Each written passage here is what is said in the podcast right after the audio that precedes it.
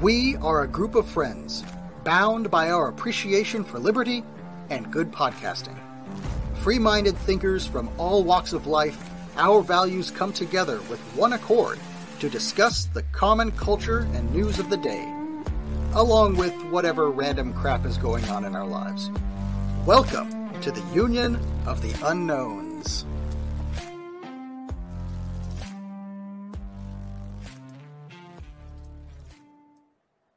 Hello, hello. Welcome again to the Union of the Unknowns. Great to have your ears on, on us. And uh, today was just little old me, Stella Q, um, coming to you with uh, a very special guest from our cross pollination pods. uh, we often uh, join up with Easy Peasy Podcast, WTF Forum, and uh, one of the crew there is uh, friend Bear Snare that we have found post the apocalypse of 2020. And uh, very glad we did. G'day, Bear. Thanks for joining us. Yeah, thanks for having me, Stella Q. I'm happy to be on the Union of the Unknowns. Yeah, w- well overdue. Um, you were you very kindly had me on your show quite a while back now, and um, that was uh, that was awesome to to meet you and talk one on one about many many things. Yeah, which we will be doing here today as well. And uh, let me just say as well, I really appreciated that you reached out there because uh, you and OG Dad Bod and uh, Mike as well reached out. Um, I happened to express a, a, personal thing that I went through um, that was quite harrowing, and uh, y- you know it was just really sweet. I, I really didn't expect it, but you guys just reached out and said, "Hey, yeah, come on on the show." It was just it was just your ways of, of just going, "Hey, here's a hug," basically. I think, which was really nice, and uh, that's how I saw it anyway. Um, so yeah, thanks for that. really yeah, well, it. you know, in in some ways that's how it was meant, and also I had heard your interview with Mike on his show, and you guys had had an awesome conversation on there. Um, and that was just like, wow, I gotta, I gotta talk to this person on my show too. you know, oh, wow, awesome. Thank um, you so um, much he his dog had uh, run away or something, and you guys prayed, and it was just like there there were some really interesting things there. So you're an interesting person, and um, and yeah, we've I mean we've got a lot of uh, interests in common too. So we definitely do, and we're going to talk about that over the next hour or so. And uh, let me just ask, without you doxing yourself, what part of the country of the United States of America are you coming to us from? I'm in eastern Pennsylvania. Right, okay. So for the geographically retarded like myself, that's north, is it? is, is, east north? east north. Okay, that's that narrows it down enough. Um, no, I'm like between like Philly, Allentown, Reading, those kind of areas. Um, Harrisburg's not too far from here, so Harrisburg's more like mid-state. I'm east of there. Okay, so are you in a fairly rural, regional, or suburban kind of setup? I live in town. I live in a in a small town, um, and my wife and I have a half acre homestead, which is a big plot in a small town, mm, um, on which we try to do some uh, homesteading kind of stuff. You know, we have chickens and quail and a nice, awesome garden and all that composts. Yeah. Awesome, awesome. Yeah, chickens. I mean, it's sort of mandatory to have chickens these days, isn't it? really. they're, they're, a recent addition to our place, but um, they're wonderful. We like them a lot. They're they're oh, fun. I know. I love chickens, and I really miss my chickens. So I can't wait to have some more. I have to wait for a um, certain certain mammal that lives next door, which is um, would love to munch on things like that. So without some sort of a, I don't know, cage over the top or something, I have to be careful. I've got a lot of birds of prey around here too. Is so. is that a cat? No, it's a very large dog that every time I'm oh. gardening out there, it has it takes great joy in creeping up and charging at the fence to the point where the whole fence shakes. And if it broke through the fence, I'd be a goner. So that's wow. fun. I don't think it's probably a good uh, atmosphere for chookies. Sounds like a good neighbor. She is actually a good neighbor. It's just a dog isn't. it survived two snake snake bites, so it's like, come on, wow, poke, poke. Wow. Anyway, that's another story. Iron dog. So, Yeah, yeah, one of those bull terriery. Uh, I mean, I I love bull terriers. I've had quite a number of bull terriers, but um, this particular one is a bit psycho. So anyway, that's what you get. So, what got you into what got you uh, into quails? That's that's an interesting little thing to have. What's what's the attraction with quails, or what what do you do with a quail? you know, that's that's a a good question because um, they're very small birds with small eggs, and they don't provide much meat. But um, I guess my wife has started making these red beet eggs, which is like a pickled egg with beets, so they turn red. Oh, Um, and that's a good way to do it. Um, we got into them because my sister's been doing them for a number of years, and so since they've been doing it, it seemed like a nice, easy thing to do in town. I think I think right. we we've been searching for kinds of um, livestock that we can raise in town, and quail is a really easy first go at that. You know, it's like quail, rabbits. If you're feeling up to it, chickens, then you know. So that's why we got chickens more recently, is because that's like a level up as far as maybe obnoxiousness to the neighbors and stuff like that. That's the thing, isn't it? Even even just the female chooks can be a little bit on the noisy side. Yeah, yeah, with the chickens for sure. Um, and we did have some rooster quail at the beginning, and we kind of had to eat them because they were too loud to just let crow out there. For they were waking us up at four thirty in the morning, so that was that was kind of a no go in some Oh, ways. I had no idea that quail crowed. What do they sound like?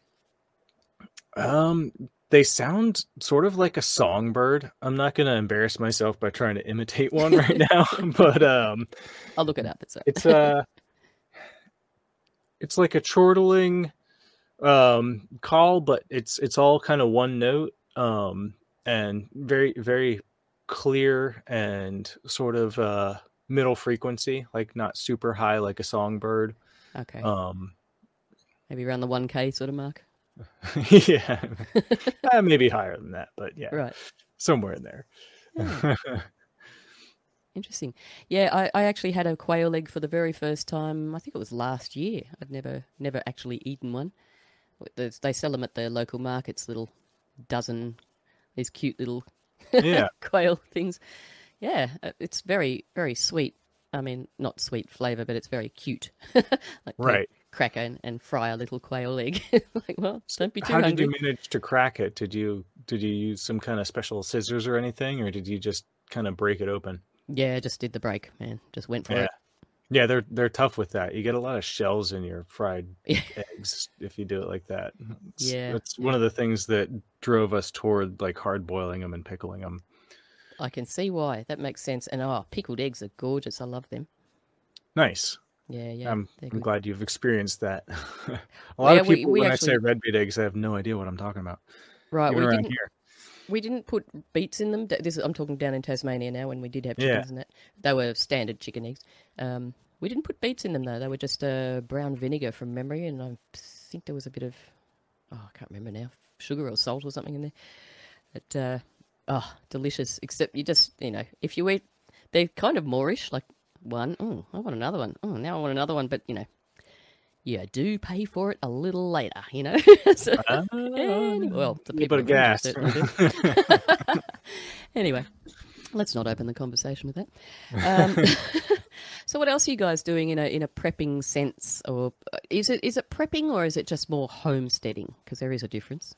Uh, there is a difference, but there's also not. We it's for me it kind of comes from the same place of being prepared and and trying to be sustainable. Um, you know, I guess I'm a bit of a I I thought I was a hippie for a while until I hung out with some hippies and and just being very disenchanted with all the politics and world leaders and blah blah blah like I realized that um they're obviously not looking out for me and Mhm. I need to look out for myself. And so, um, I mean, I do hunting and we've got some stores, you know, we, we do some canning, um, stuff like that. Um, I've gotten into Bitcoin. I like, I like hard metals too. Um, and I don't know. So there, I, I'm not very, uh, ambitious toward any one strategy and I'm not m- super married to any one strategy. I looked into solar panels and getting like the battery walls and stuff like that for a while and then I hmm kind of just decided it wasn't worth it,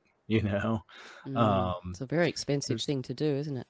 it's very expensive and if you're going for like the lithium ion Ooh, yeah. ones then there's a whole bunch of baggage that comes with that as far as um since I do actually care about the environment like all the Mm. mining that goes on around lithium ions and then or lithium ion batteries I should say the cobalt and everything and and then the fires that they can create so Yes, it's very hazardous. uh, you know um so we've kind of been like okay we're not going to pursue that strategy but we'll pursue other strategies you know let's try to have some extra water on hand i don't know that kind of thing Yeah, yeah. The most important. Um, how how are you doing that? Is is that with tanks storage? How are you managing so water? I've got a bunch of like five gallon carboys and um totes like juice totes and stuff in the basement with water in them so that's just some extra and then we've got um a little like fish pond kind of thing outside that we it collects rain so basically a rain hmm catchment um that we use to water the birds and water the plants and stuff like that um Right, so fairly relief decent size then. Yeah that that's a hundred gallon so it's not a lot compared to what a lot of people store as far as water and gallons um some people are storing thousands of gallons i certainly don't have that but we've got something that we can flush the toilet with or distill or run through a Berkey filter or something like that if we need to, you know. Yeah, yep. And are you on town water where you? We are, yeah. What's that like? Um well, Seems to vary a lot. so far the service is pretty good and I try not to know by having lots of filters in between the water that they supply and me. Yeah. Um I've got I've got a whole house filter, a three stage kind of thing and then I've also got a reverse osmosis for drinking water. Right. Okay. and of course that strips it of minerals so we got to add them back in which is. I was just about to ask you that. Yeah yeah I, I don't know how good we are at that but we use sea salt and um, electrolyte mixes with vitamins and minerals and stuff so that's kind of what we do Well, it sounds like you've um, pretty much got all avenues covered as far as uh, scenarios. Yeah, I, I love that you didn't go with the with the solar thing because that's that's so heavily pushed, isn't it? And as you said, just so what an environmental disaster that stuff is. Yeah yeah and it seemed like it might be a really good idea for a while and Mm. even still i'm not entirely opposed to the idea of having solar panels it's just i don't want them i don't want my battery reserve to be something that's going to blow up in my basement or something that's even less sustainable or less economical than um, doing it the old fashioned way with gas and a generator, you know, Yeah, which yeah. I mean, I also have that. so that's another avenue that I'm somewhat prepared. Like, yeah, I like, I like to take a lot of angles at it, but I'm not, I'm not super, super prepared in any of those angles. It's just kind of, kind of trying to approach things from a rational, grounded, what makes sense and what's gonna, what, what's going to the ridiculous extent kind of thing. Yeah, yeah. Well, I mean, you've you've sort of got your hands in well, your eggs in many baskets, which you have to do. So I guess you know that's the that's the start, and then you just get better and better at everything that you do, don't you? Sort of down the track. So, uh, so yeah, I mean, it's impossible to cover every possible scenario, isn't it? And really, I mean, if if we set ourselves up with I don't know, electronic this and power. You've just got to get off the power grid as much as possible. But you know, it just takes one EMP, and there goes a bunch of plans. So Yeah. Yeah, for sure. yeah. I mean, I'm, I've even sort of thought, I wonder if anyone's getting back into the carrier pigeons, you know? Probably. Kind of makes Ah, sense, you know? I bet there's something going on. Whether it's pigeons or hawks, there's some amazing falconry that people are doing these days Mm. with their trained birds. I guess a lot of that's for hunting, but still. It could be transitioned maybe. Mm. Yeah, well, the Middle Easterners, I mean, that's that's the thing that they do, isn't it? Sort of they've always got their falcons. It's sort of a sport, I suppose, really, more than anything. It's a maybe Huh. a status thing. I'm not really sure, but it's it's very big over in the Middle East. Yeah, having a falcon, falconry. That's funny. That's that's not something I'm familiar with as part of their Oh, culture. okay. Yeah, yeah. Um, but yeah, that's uh, it's good to have your eggs in many baskets, as I said. So, uh, you and your wife, obviously, you're like-minded in what's happening, which is fantastic because unity is absolutely essential in these things. Back each other up. Um, what what do you do? You work from home, or what are you what do you do to sort of fill in the days?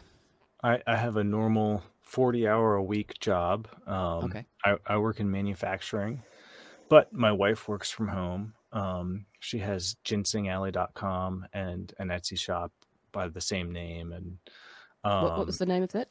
ginseng? Like the root Ginseng.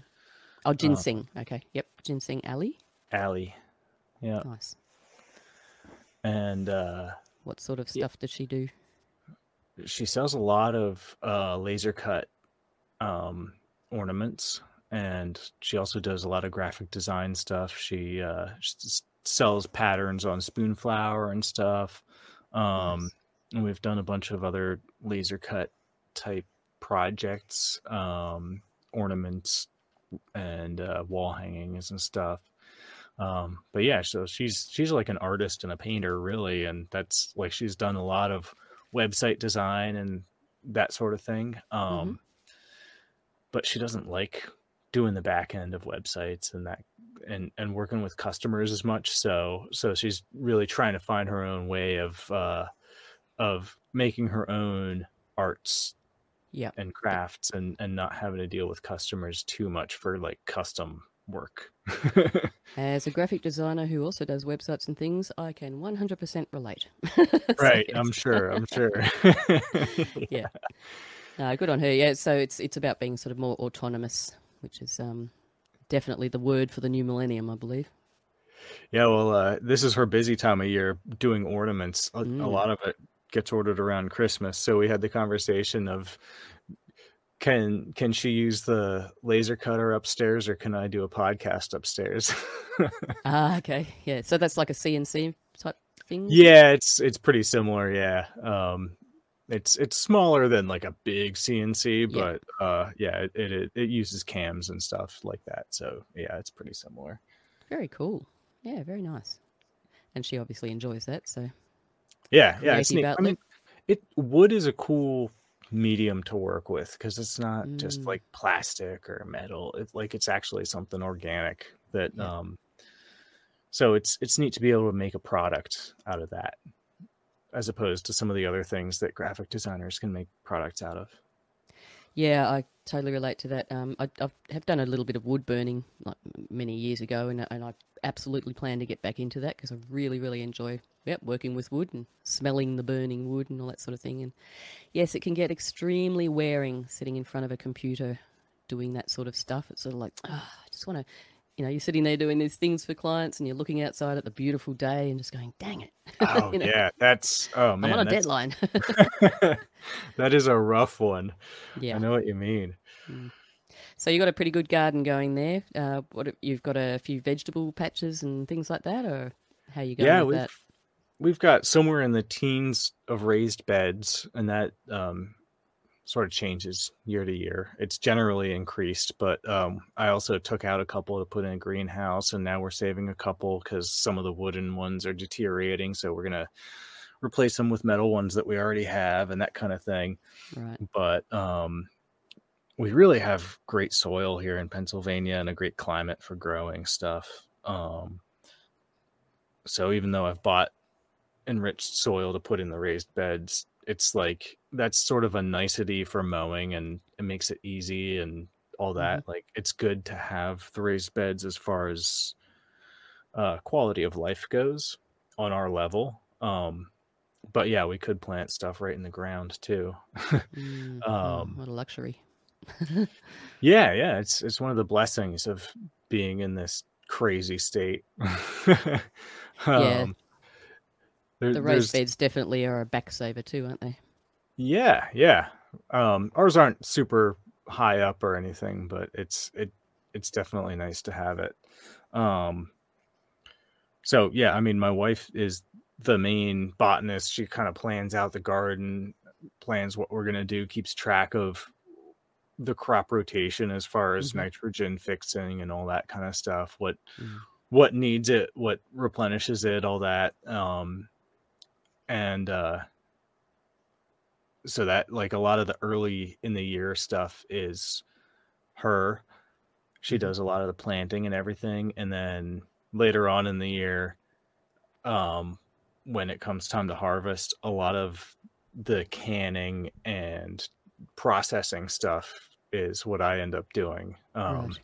Because at that point she's put lots of work into the garden and then i'm like all right we put all this work in we got to do something with it yeah, that's it. Follow up. Yeah, it's all about the planning, isn't it? Really, um, that's something that I kind of fall down on with with my own thing. Planning is a bit of an art form in itself, really. Discipline. yeah yeah it is and i'm i'm not great at that either to be honest we're creatives. We shouldn't. Well, so is she. so there's no excuse. yeah. That's it. It's about just keeping on top of. Uh, so you do you are you in a an area where it snows in winter and it gets that cold or yeah yeah right? Okay. yeah um it Hence doesn't always snow a lot in winter um we don't typically have a deep freeze for more than a couple weeks or so um but it's uh so it's zone six gardening if that means anything to the international listeners um and that means it definitely goes into single digits fahrenheit um well below freezing in the Right, winter okay. time Yeah. um on on a yearly basis and a lot of the winter it kind of fluctuates back and forth between freezing and not freezing just with the sun hmm Do you guys save your own seeds, or do you keep like generations of things going that in that sense? Yep, yep, we do. We've got a lot of a lot of seeds. Um, my wife has whole, I guess you'd call them like organizers, like plastic bins with dividers and everything for Yep. different categories of seeds and envelopes and all that. Um, Yep. Yeah, we've got many generations of seeds and um, everything from just this past year's to probably 10 years ago. So, do you happen happen to know how long? Well, I suppose it varies between species, but how how long can you generally hold on to your seeds before you start noticing a a lack of germination? the the virility over the years is very much dependent on the species. Um, yeah. Okay. something like peppers are only going to last a year or two, but other things, um, I don't know, beans probably. Honestly, I'm not the the pro on this, but there Yeah. are things that'll last for decades. Even though some things, like I said, peppers are not going to last more than two or three years at the most. Yeah. Okay. So yeah, it seems to average. That's what I've found too. I'm still figuring this out myself because I'm in a totally different different um, zone now to where I, we were Oh, growing things before because Tasmania is a very cool zone and I'm in sub subtropical now, so I'm kind of learning a lot of it again from scratch. Um, but uh, yeah, I'm finding, yeah, after maybe probably three years that it's uh, yeah, you really notice that oh, these aren't germinating at all. Damn it! But, That's uh, funny. I, I think of Tasmania as being so tropical. And I Oh, guess that's just no. totally a misconception, huh? yeah, no, that's um, it's the closest thing to Antarctica as far as Australia goes. It's not all that far. oh, away. wow. Huh. Yeah. Um, but uh, don't I mean don't get me wrong, it can get extremely hot there too. I remember um, we had the well, we call them grow tunnels. I don't know what you guys call them, but you know the half round. Yeah, covered in mean. plastic type things, Big greenhouse kind of things. Yeah. Yep, and we had oh, I think it was three or four of them, um, about forty foot long each one, and uh, you know we'd we'd be in there and uh, it'd be like a freezing cold, or you know, a, a a warmish day on the outside, but generally there was quite a chilly wind blowing, so it'd be sort of like you know coats on, coats off, coats on, and then you go inside those things and work, and it'd be like I remember it getting up to about 60 degrees on a particularly in the middle of summer. It was just ridiculous. Uh, 60 degrees Celsius. Okay, so that's. Oh, okay, yeah. Let me let me just. Uh, I think that's about Probably around what is it? hundred. Double it and add 30. I think is the general thing. So it must be about 130 Fahrenheit. Would that sound about right? Oh wow, that's I Pretty mean, hot. That's, It's that's pretty really hot. No, actually, no. Sorry, I'm lying. It was 50. I'm sorry, not 60. That's ridiculous. Uh, so yeah. Anyway, it was it was bloody hot, and um, so you'd be sweating, and then you come out and there's cold breeze, you know. so, but, so yeah, they they make a big difference. They're definitely worth having if anybody uh, is thinking about putting one in. I highly recommend it. Uh, it certainly opens your scope to what you can what you can grow, doesn't it? Your varieties. Yeah, I wish we'd. I, I don't. I have not messed around with those a whole lot, but I think it's um. Yeah, it, it definitely makes a difference having that layer of protection. Um, I want to say it's one grow zone, or I, I I'm talking out of my butt right now. I I'm not sure about that, but like it does make a difference as far as your longevity of season and everything. Oh, definitely. Yep, absolutely does. And and also just you can sometimes sneak in things that you would never be able to grow in that zone. I mean, not not always with huge amounts of success, but it's worth dabbling. Yeah. I mean, it's great greenhouse. Really, it's it's a, just a greenhouse. It just happens to be curved. Really, I suppose. yeah, yeah, for sure. But, uh, so another thing, one of one of the other things that we have in common is music. You're a you're a music creator, musician. Would you say? Yeah, yeah. I'm. I mean, huh, musician is a tough term because I'm a terrible musician, but I'm a musical artist anyway. Um, I like to I like to create things through the medium of music, and I like to help other people do that as well. Um, I've always been a pretty uh, mediocre at best performer and you know uh, actual musician. I work I work better in a studio than in a live uh, setting. Put it that Yeah. way. It's so funny to hear you stumbling through that because I I can so relate to that. It took me years and years to in my head feel like I earned the right to say I'm a musician because you know it was sort of like well I'm not really technically I don't read music you know I'm not I'm not all that te- I- I'm I never thought that I was you know that great as far as playing goes you know considering how many years I've been playing it's like I should be better but um yeah, it's funny. It's sort of it's almost like a badge of honor that we uh, we do hold in fairly high regard. Whereas you know, I mean, a lot of people it, it's a lot looser now that term. Like um, the folks that do the DJing and pressing the Right. buttons and sort of doing all that. Um, yeah, they they they consider themselves considered musicians. so, okay, buddy. Anyway, so it's uh, it's all changed. But what do you do? You play? What, what's your instrument of choice, or is there many? Or I, I started out on drums, and I would say that's the main instrument that I've played when I have been in bands and stuff. Um, Mhm. That's generally what I play. right? Um, but I, creating all my own music, I play guitar, I play keyboards, I play saxophone. Not Ooh, really. okay. I'm, I'm terrible at saxophone. I can't Oh, actually. I'm sure you're better than me. Once here and there, if you hit record and let it go for long enough, you can hit a couple notes and then Yeah. mix it into something. Yeah, sample that. yeah excellent. um so that's that's kind of what i do like i'll mess around with anything and um i i enjoy playing bass and guitar but i'm certainly not great at them you know and and drums i'm pretty comfortable on but at the same time i'm not great at that either and whenever someone tells me to play this kind of thing or that i'm like what yeah, okay. or, or I'll try to do it and I'll stumble through it and they'll be like, "That's not what I meant." yeah. yeah. Oh, that uh, it's more of a feel player than I'm. I'm sort of guessing. yeah, yeah, yeah. Nicer um, way to be, really. I've never been great at like learning someone else's songs and doing it perfectly like them. I'm I'm not. uh I have my own. I I play to the beat of my own drum. Let's put it that way.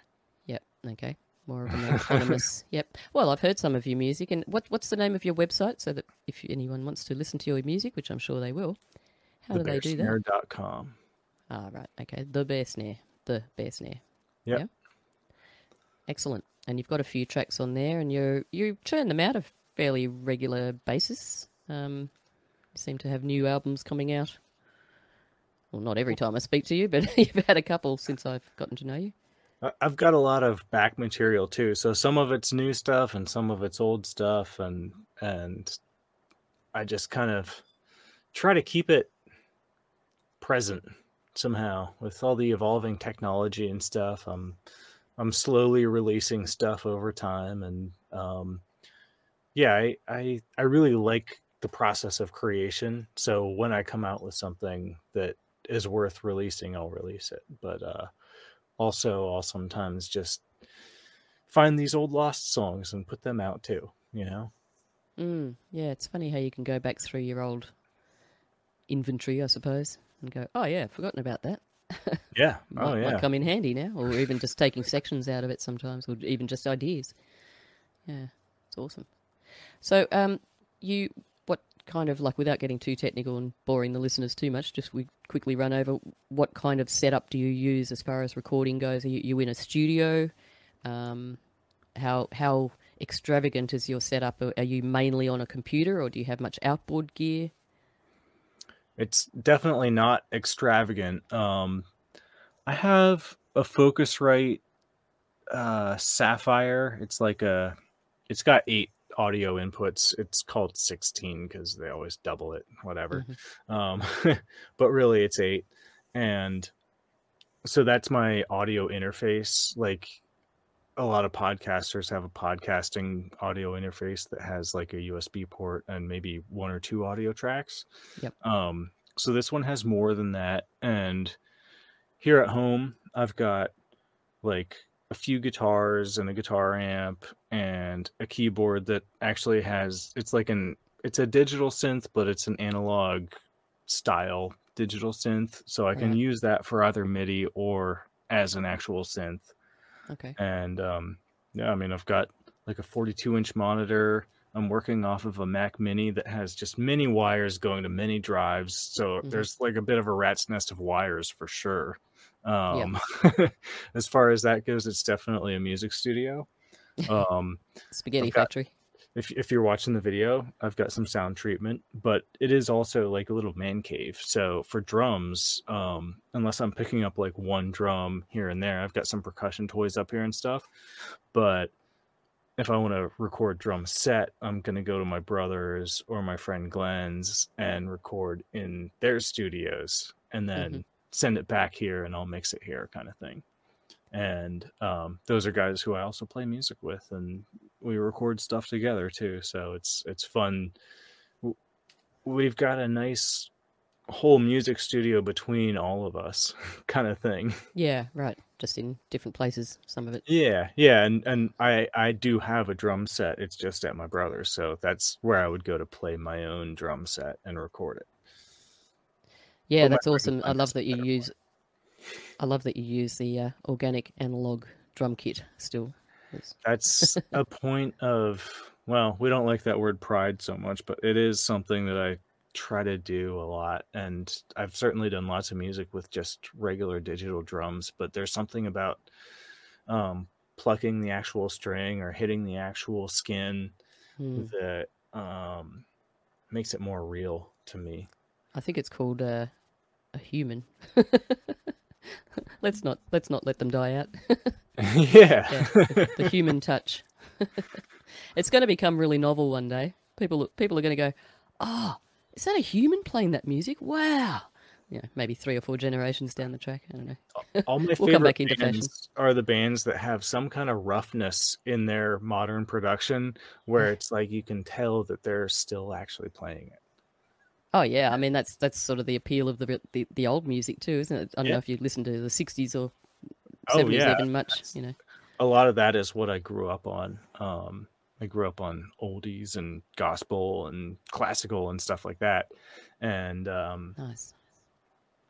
then got into new wave and grunge and hmm but yeah i uh i definitely have a place for those old those old stereo recordings where it was like all the drums and bass were on one side and then all the guitars and vocals were on the other like some of those songs were very formative to me and then someone like pink floyd or the beatles comes in apparently pink floyd's dark side of the moon was recorded on like a four track and they would record four tracks and then bounce them into one and then Yeah, yeah. three tracks and bounce them into another and then record two like it is amazing the amount of commitment that must have taken and how well that album is produced it's just incredible I know it's a it's a force.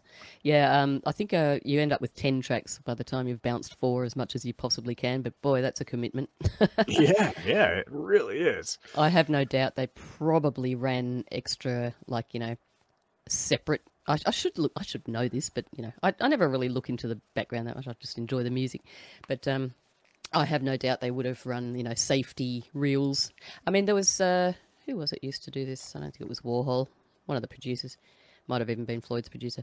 They they just constantly run a recording, you know, a reel recording everything in a studio from the beginning, you know, from the moment people walked in. Just the like have a mic in the room, just the atmosphere, because it would be very often that a musician would come in to the control room, um, as opposed to the recording space, and they'd you know be flanging away on a guitar or a bass or whatever, and just you know warming up, warming up their fingers, whatever, and they'd just get onto something, and the engineer or the, you know, another band member would turn out and go, "What the hell was that you just played?"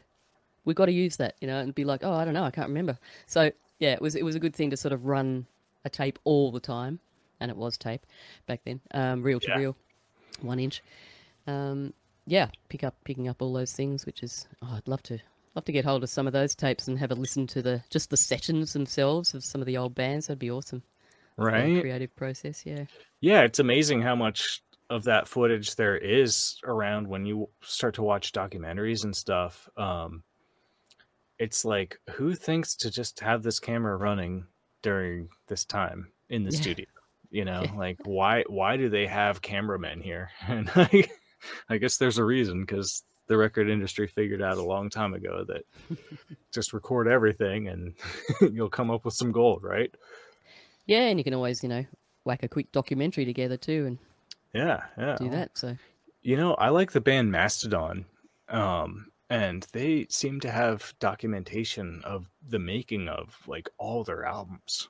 nice. It's nice. pretty incredible how far back they started doing this, and it's cool and entertaining, and they're funny and blah blah blah blah blah, and it's Yeah. it's uh it's it's really uh I don't know. I I sometimes think that how would you perform when you know that there's cameras on you like this whole time? Mm, and you're I think you you're doing your final take with cameras on you.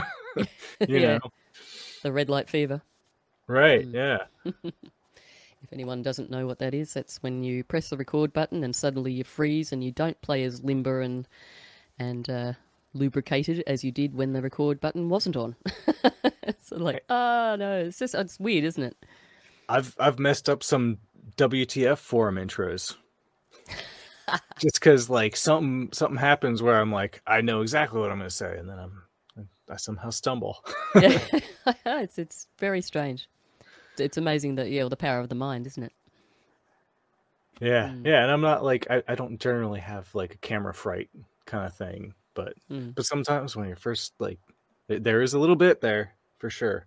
Yeah, I think, uh, yeah, if you if it's sort of happening all the time, you just you tend to forget about it. I guess. Um, you know, I often think about that about those reality shows or reality and yeah, comment. Um, how how can they just live their life when they know they're constantly being filmed? And I'm not saying that any of it's legit, but there must be times when they just yeah they they do actually fall into themselves and kind of forget the cameras are there. And I guess that's what they're hoping for. That kind of gold of people actually being who they are Right. thinking of like the uh, Ozzy Osbourne's family, and as I'm saying that, Well, yeah, and I guess if you're a band who's used to playing on stage all the time, you're it doesn't make that big of a difference. yeah, true, true, yeah, yeah, you just become focused. It's just normal, yeah. Right. But uh, speaking of the WTF forum, the Easy Peasy podcast, we um have just recently worked together, actually, haven't we? Um, with with Phytophiliac. Shout out to Phyto, Yeah. lovely lady, and uh, we're coming up with a new theme for that, which is going to be pretty exciting. And I just love that that's that's a great thing about the online life or the online world. Um, since whenever the, the internet started, 80s or whatever, whenever they gave it to us to play with, their version, um, it really opened up the scope to be able to work with musicians outside of within one room, didn't it? So that's what we're doing at the moment. Yeah, you know the uh, the Postal Service album when they sent stuff through the postal service to each other. It's like Yeah. the new it, it's the same kind of thing where we can be on different continents and work on the same piece of music and it's pretty cool. Yeah, yeah, it's awesome. As I've mentioned before, I've sort of worked with someone in Sydney a bit, and now I've worked with you guys, which is just it's great. It really, you know, I mean, you may as well be in the same room, really, with technology the way it is now. You can instantly give feedback and yeah, do it within a few minutes, and it's pretty amazing. Yeah. So, um, where are you? Uh, you do a little bit of. Did I hear you say you did a little bit of mastering and and work for? Was it movies, movie themes, or something? Yeah, I've been working for the last few years. I help um, Stateless Productions or decentralizedfilm.com is the Mhm. website you should go to, um, or statelessfilm.com. But yeah, decentralized film. Um, they put out the Monopoly on Violence and Over Policed documentaries, and this is part of Pete Q's crowd Oh, okay. um and uh i'm i'm sort of like i sort of stumbled my way into that because they put out their first documentary and there were some sound issues and my wife and i watched it and i said hey i could make this better. Ah, and it was an awesome documentary and so i reached out to them and said hey i could fix these issues for you and pete got back to me and was like that would be awesome. So voila i started i started doing some mixing and mastering kind of stuff for them and it's very different for me because i've come from the music side of things and so priorities are different as far as a film goes. You want to be able to hear the dialogue and the music is sort of background, you know. mm, mm. Um but it's been cool working with them and and sort of being on the back end of just like a production that involves a ton of people and there there can be so much messiness you know as as we've discovered with doing this intro thing and stuff you know there there can be messiness on the back end and yet it's all kind of a group effort that we get together on and and like make it happen anyway you know yeah, some of it, some excuse me, some of it is about um, problem solving and just Yeah. working things out. and It's part of part of the construction, really. It's they're not really a hassle; they're just part of it. So, uh, yeah. So, um, oh, oh, yeah, that's what I was going to say. So it, it is interesting, isn't it? How, like you were saying, it doing soundtrack work is, well, people don't really, I guess, understand how much goes into it in, in a lot of senses that watch movies because there is quite an art to having the right volumes at the right time. And the other thing is uh, the output. When you're outputting a file, um, if you don't do it correctly, it can really screw with the levels as well. It can like sort of bring things up that you didn't really want to be brought up. Um, and additionally, even going to things like an MP3 can really change the sound quite significantly. So um, it's a lot of experience, isn't it, to be able to sort of foresee and, and accommodate those particular things too, would you say? Uh, um, probably, but even though I know what you just said is true, I'm not great at accounting for those factors. I'll admit. Oh, it's all it's all experience, isn't it? And you don't know what someone else is going to do when it's out of your hands. yeah, yeah. Um, yeah. I mean, sometimes like if I send off a mix, it's going to be an MP3 because it's like quicker and easier, not Yeah, because it's like, yeah, yeah, exactly. Not because it's the final thing, but like give this a listen, like, and I can send it through like an instant messenger. Yeah, and that's what it's generally going to end up as anyway, isn't it? So, we- I mean, we, Right, go, through, yeah. we, we go to so much effort to make everything sound But- great, and then people listen to it on an MP3. but God forbid that file ends up becoming one of the masters that people do subsequent work to, and then that's Mm. not a great thing because yeah, then then you're dealing with some serious degradation of quality. Mm. That's the thing, isn't it? Once something's out now, it's just it's irretrievable. You just once it's online, kiss it goodbye. so. you know, it's like uh it's like we don't even need a fed in the group anymore. We can just be all our own, own feds because we're on these devices, right? Like we're our own informants pretty much. Even using VPNs and blah blah blah, we're on these platforms. It's like we just it's it's all out there, you know. Yeah, yeah. I think um, personally, I mean, I don't fully understand it, but from what I can gather in the in a very general sense, I think VPNs are a bit of a false sense of security in one sense, and you know they they're sort of targeting them in a little. I have heard whispers of you know we're coming after the people with VPNs first. it's like oh okay, whatever, but um, I don't know. I don't think it's going to be like that. I think it's going to be more of a slow degradation of life for a little Well- while till well, things yeah, get better again. I think that's clearly the goal. Um, I think of VPNs as something like, ah, maybe it's a little trip in the easy path for them to just like come get all our info. You know, like if if we make their job a little harder on them, it can't Yeah. hurt. You know, Yeah, and I think they're full of threats. You know, they're sort of Yeah, threatening yeah. things, and people get immediately worried about. Oh, I don't know. If I... I mean, I know I'm not excluding myself from that either. It's sort of like, uh, I don't really bother with a VPN in the sense that I just figure if they want to figure stuff out, they can. Because I think the internet that they've given us is, you know, it's fully, fully controlled, and more and more all the time. But it was always intended to be that way. So I don't think for a moment that they don't have control of pretty much everything, um, or can get control of.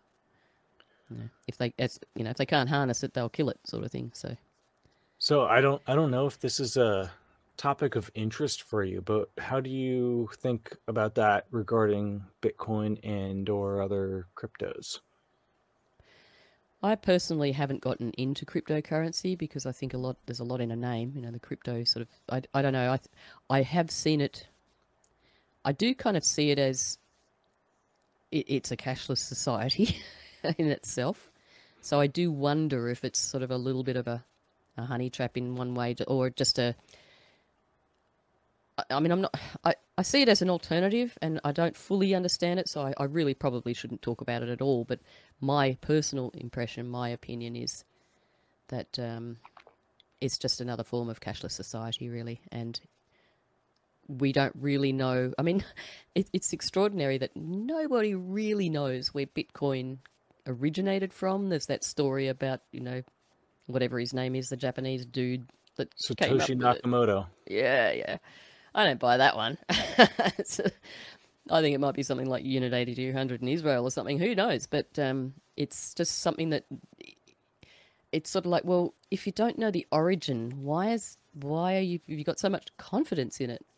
You know, um, I'd want to sort of know who who came up with it fully, like understand who came up with it, where it came from. But then again, we've done the same with money, haven't we? Uh, it's only now that people are starting to realise that the true nature of the Federal Reserve and the birth of it and what it really meant and the fact that it's not a government. Everyone thought the Federal Reserve was a government bank for a long time, and it's only been Right. fairly recently that the masses have found out it's actually a fully private, um, autonomous thing that runs the world. so yeah, yeah, it's a it's What a you think? nasty thing they set up. Um, about the crypto and Bitcoin and all that. I I've I've gone through a number of different viewpoints on this um, within my own exploring it, I guess. Um, and I think there's something to Bitcoin. Um, a lot of people who were, I assume, smarter than me have um, gone through, you know, the white paper and the code and everything and been like there there is no way you could like guess someone's wallet based on these phrase this the way the seed phrases are set up and stuff like that Mhm. um now i do think with like you were saying with the, the whole internet being controlled maybe with um uh what's it called key uh key trapping not key trapping but like you know how they can capture your keys um all that kind of stuff like there are definitely ways that um someone could hack a bitcoin wallet um i There think are. i think it's better well only only through hacking people individuals by Right. their whatever weaknesses of their practices are being taken and that's the thing um so i like it. I've got some eggs in that basket. I've also i i've gotten into some privacy coins and stuff and i'm not sure what to think about them because i simply don't understand what the layers are that they're putting on top of them that make them so much more private. I know monero which is the most um popular privacy coin is based on ethereum which makes me automatically kind of not a fan because I think Ethereum itself is something that does not by nature have a decentralized um blockchain, which is what Bitcoin has where like all the computers around the world have to approve each transaction. Yeah. So like you can't change that base code because you'd have to hack all the computers around the world that have the Bitcoin blockchain running on them yeah all the nodes. okay. Um, with Ethereum, they actually changed the code at some point not that long ago, and that that was kind of a weird thing. They went from like Ethereum one to Ethereum two or some shit like that, Mhm. and that makes me think, oh, well, if they can do that to Ethereum and Monero's based on Ethereum, then maybe they can do that to Monero too. You know, like, and that means it's centralized, and that means they could just add more probably. So I think a lot of cryptos are totally, totally just scams. Um, and yeah, I think there's more real things in this world than any kind of digital currency, for sure. Yeah. yeah. Um, I I think that because the the digital world is such a big part of our world, that doesn't mean you should necessarily just write it off. But um, yeah, uh, I think things like tools and skills and and uh, real world stuff are way more important than Yeah, any kind of cryptocurrency. That's what worries me a little bit or concerns me about crypto is the fact that when it's offered from some source that we don't personally know, you know, whether it be Hashimoto or whatever his name is, um, or, you know, Klaus Schwab, whomever, it's the thing that, you know, it, it might look really awesome to start with. And of course, it, you know, it's like what I say, throwing out burley I, I, apparently, you, you guys don't know what burley is. It's stuff you throw out when you go fishing to sort of attract fish, like you know meat and blood Oh, and bone and stuff like Chum. that. Okay, yeah, chum. See, chum's dog food, really. So, uh, anyway, so burley. So it's like throwing out chum. Um, I just think uh, you just don't know what they're going to do down the track. You know, I mean, my ex, who was pretty cluey about a lot of stuff, he used to say it. I guarantee, you know, all this free stuff in, in a few years, and this is, you know, going back about 20 years now, well, almost. Um, this stuff's not going to be free forever. They're going to start charging for this and that. And it's like, uh, yeah, probably, maybe. And then, of course, yeah, sure enough, it all happened. You know, it's like they bring people in and people get really used to and to the point of relying on things. And then, boom. okay, you can't have it free anymore, suckers. So, uh, You, you know what? I think that's what the natural gas scam is, at least here in America. Mhm. Um, they're putting in pipelines everywhere. So, like, all the towns have these pipelines go into everyone's furnace so they can get natural gas and it's super cheap. Mhm. And once everyone's tied into the grid, they're going to just boost that price so high.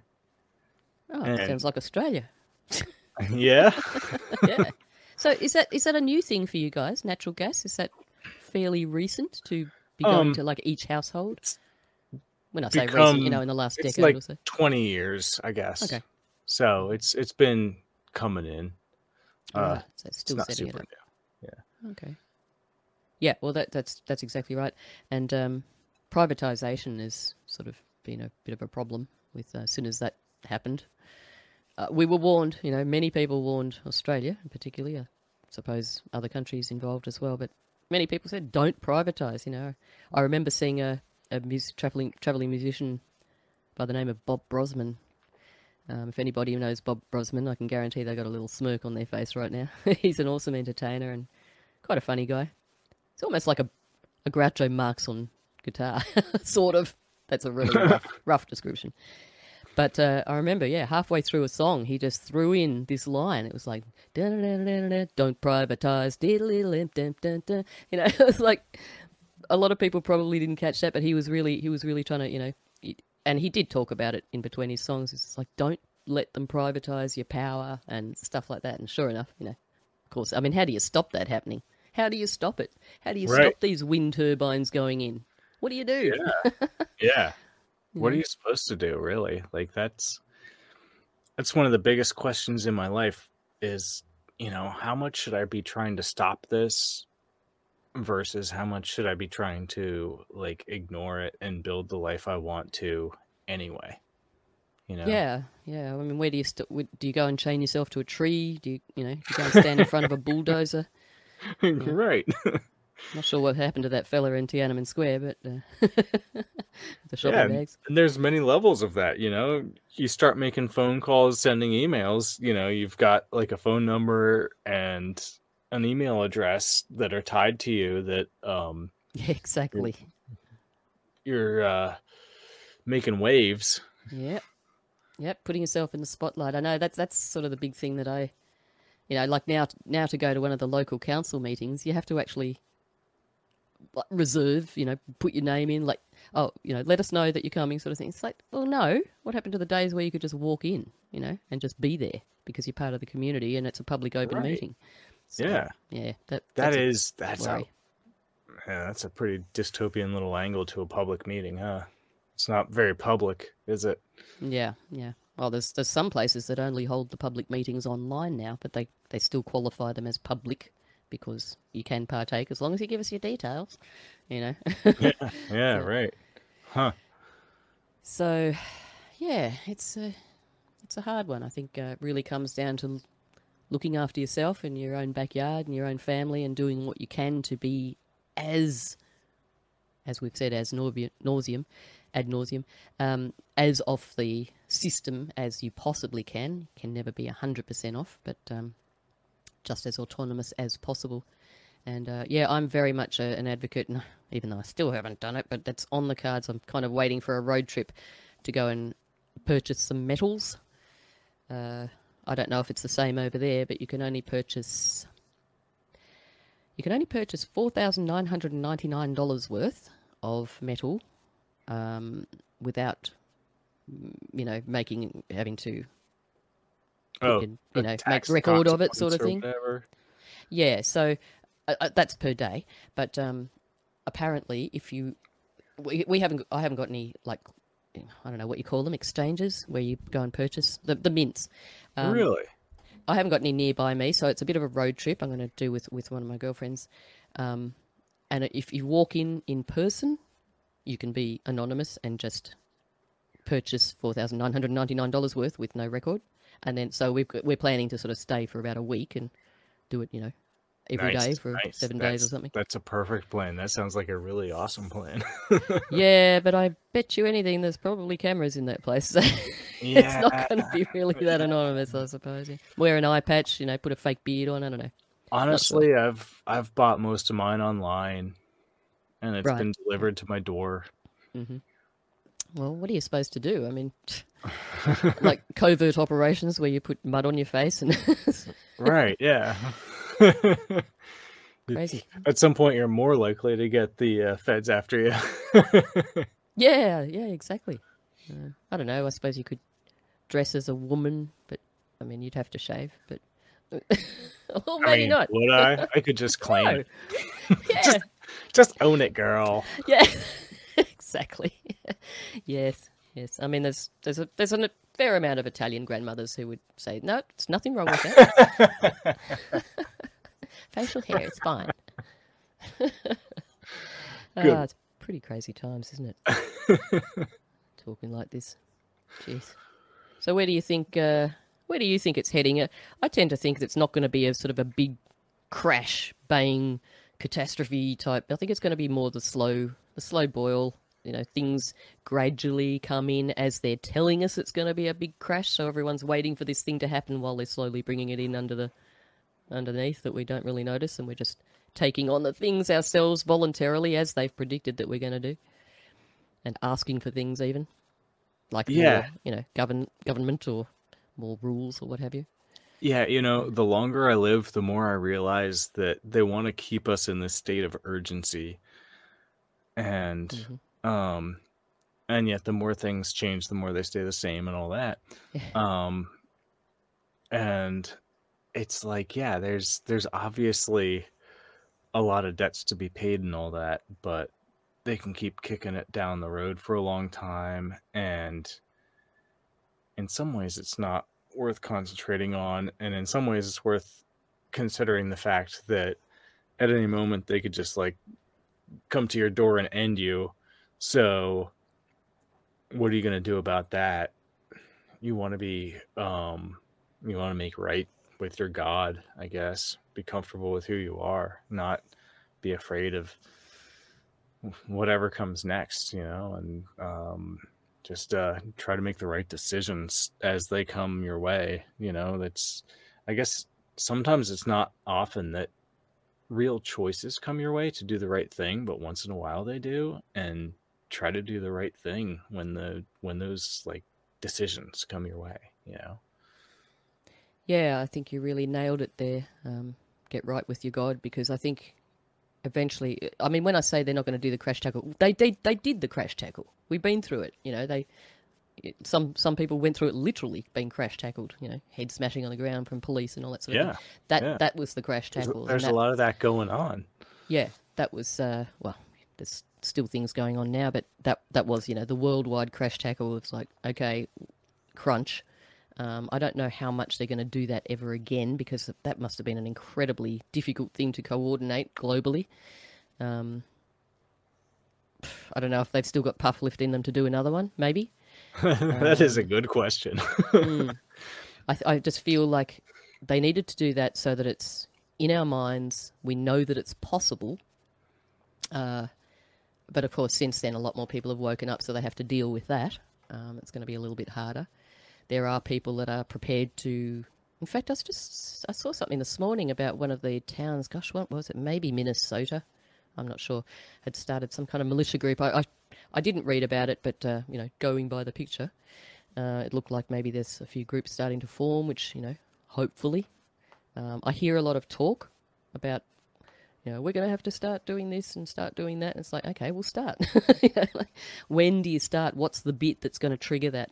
Um, because it is such a slow creep, isn't it? I think they- they've done the crash tackle. Now we're wait, sort of waiting for another one. We're in this state of like you said, um, well, we're, st- we're in a state of fear in one sense, or anticipation. It's very hard to plan something.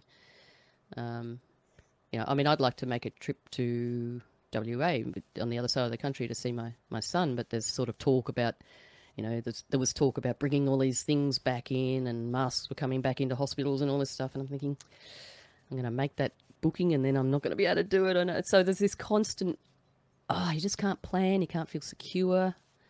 Yeah, I, I got to admit, I've been reticent to make any plans involving flight. And flight is something I've done pretty comfortably for a long time. And yet, it's kind of like I keep expecting things to be bad. But then I listen to podcasts and talk to friends, and everyone's taking flights and it's all fine. And it's like, okay, so there are some nasty things going on around flight, but I could still make plans and they might work out. Yeah, You it's just it's just the unsettling sort of yeah, side of it. yeah. I think. There's that there's that part of it where it's like I don't really I don't know how it's gonna be, you know? hmm hmm Yeah, which is exactly where they want us, just to be Yeah. not solid, not secure. Um, Well, and you know what's a funny what's a funny angle about like all this sustainability stuff, um, they want to push us into like this local 15 minute cities and stuff where it's a prison. But the funny thing is, like, that is sort of where the most sustainable uh, eco I don't know. your your most sustainable like way of living is within 15 minutes of yourself, you know. Um it's not taking flights across continents and everything. Um and so like I see that side of it and yet there's so there's like a utopian and a dystopian side of it. Mm. because there's like the imprisonment side and there's also the this is the way the Mennonites have just lived for a long time. And that's like how they found their freedom. It's uh, it's actually the way I've lived for a long time too. So I'm not, I'm not going to notice a whole lot of difference if I'm shoved into a 15 minute city because I don't really travel that far out of my 15 minute zone as it is. But the point being, the choice is removed. So I think that's Yeah. that's the yeah. prison, you know. But I, I sort of feel like we're kind of we're sort of kind of in a little bit of a self-built prison in a way because like if you want to look at how we've been taken over by technology and you know the black mirrors of our devices etc i feel like we're sort of we're already doing a lot of the things we're fearing but we're just not realizing it. You know we've voluntarily put ourselves into these situations and uh, i mean you look at the the social impact of of social media particularly on the young um, you know we're sort of smart enough to be able to go hey my day's disappearing. I'm going to put this damn thing down, go and do something. Whereas the young are just like constantly, constantly, constantly. It's their whole life. You know, they're sitting in a room. I mean, it's been it's been said to death, but we really, we really are seeing the consequences of this now. I mean, some of these entrepreneurs have built their whole life around being online, and if they're not online and suddenly something unplugs, what are they going to do? Then they're just not going to know what to do with themselves. They're not going to know how to go out and grow a cucumber or, you know, kill a rabbit, whatever. Um, so in that sense, there's sort of a little bit of a prison happening already. It's just a social one without bars so much that we can see. Anyway, that's just my take yeah. on it. No, that's true. I mean, And just, everybody uh, else. a lot of um, other people. I, the way the modern education system is set up, it doesn't educate people to actually know how to survive, and um, it it sort of streamlines people into one uh, profession, which is probably online marketing.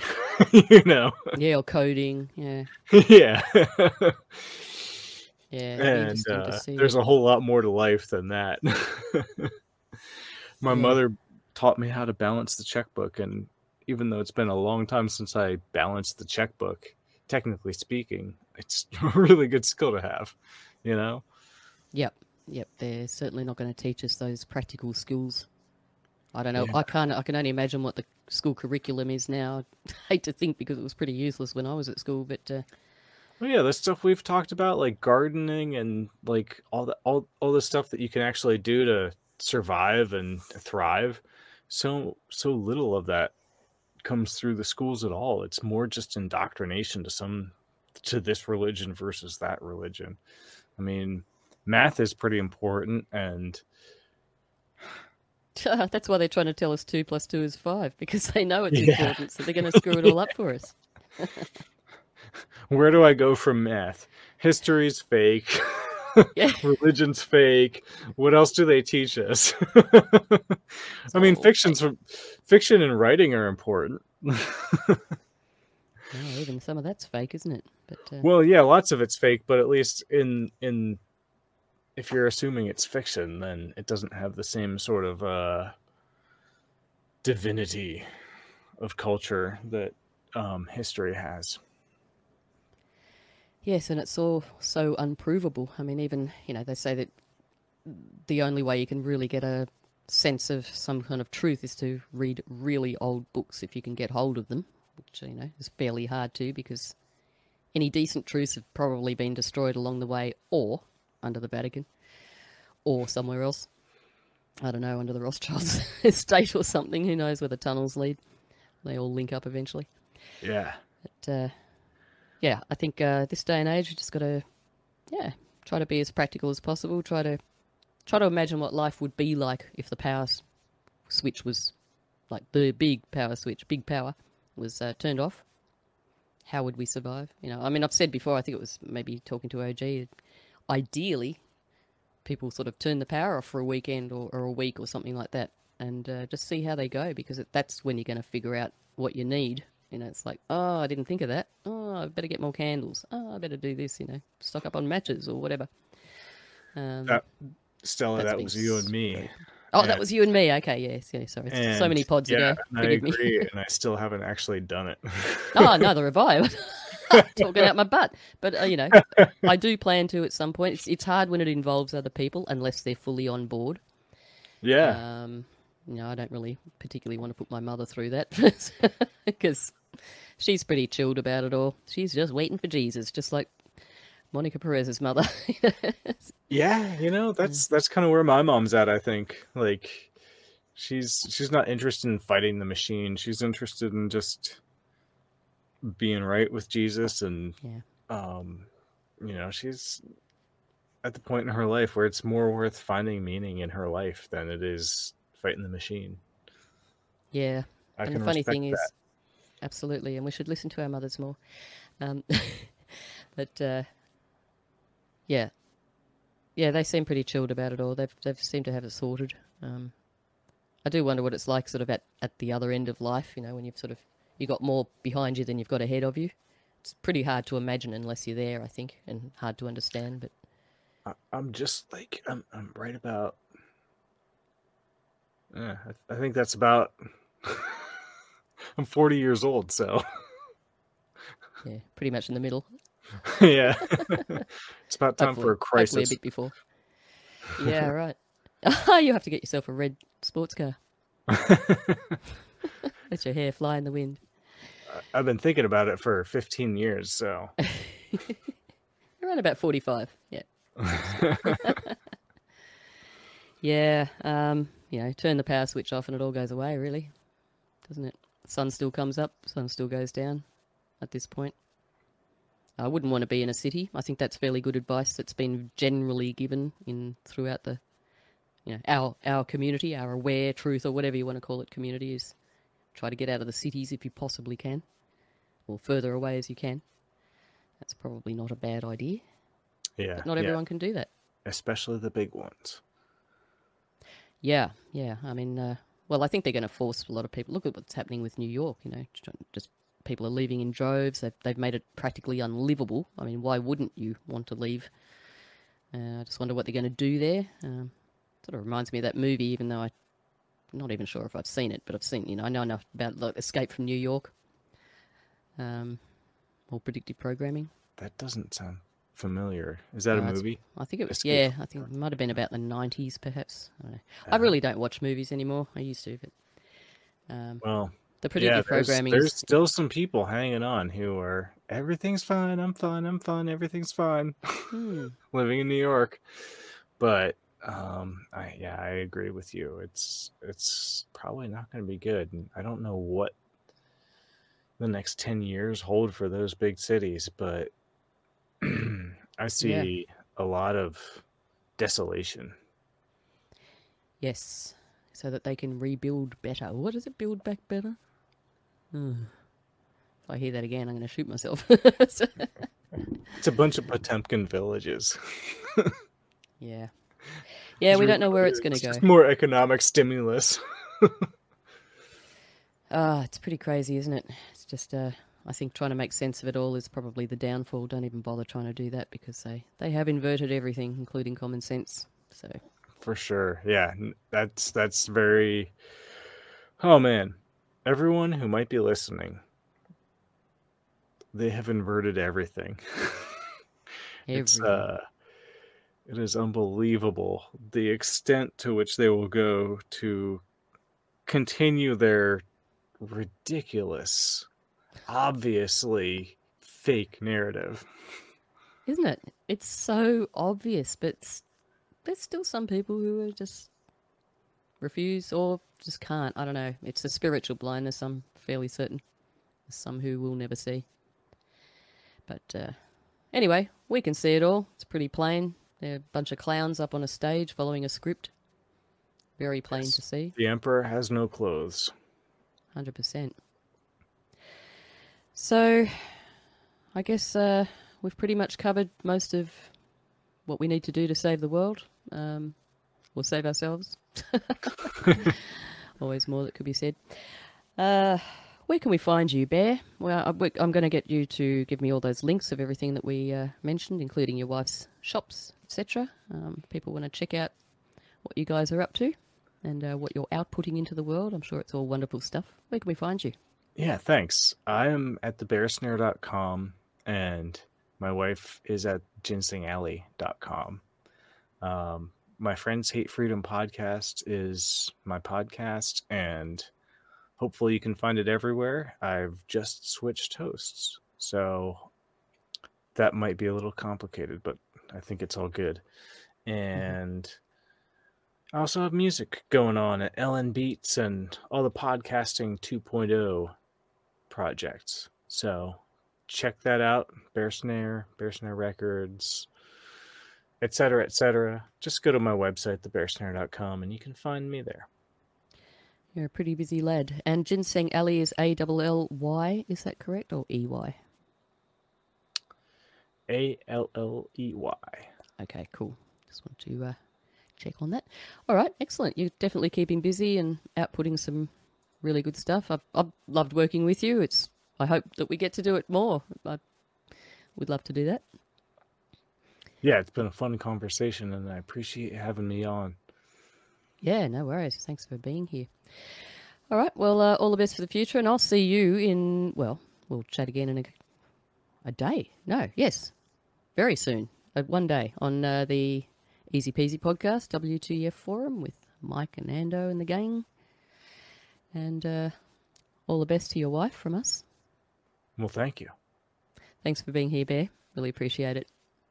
And thanks to all the listeners for uh, listening. it's novel. And uh, yeah, please let us know what you thought um, of the show or if you want to check out Bear's stuff. Um, be able to find his links in the show notes. And uh, thanks for being part of Union of the Unknowns. You can find us at unionoftheunknowns.com. That's our link tree with all the tentacles of contact there. And uh, we look forward to having you join us again. Take care, everybody. All the best. Bye. Thank you for tuning in for another episode of Union of the Unknowns. You can find new episodes every week on all your favorite podcasting networks.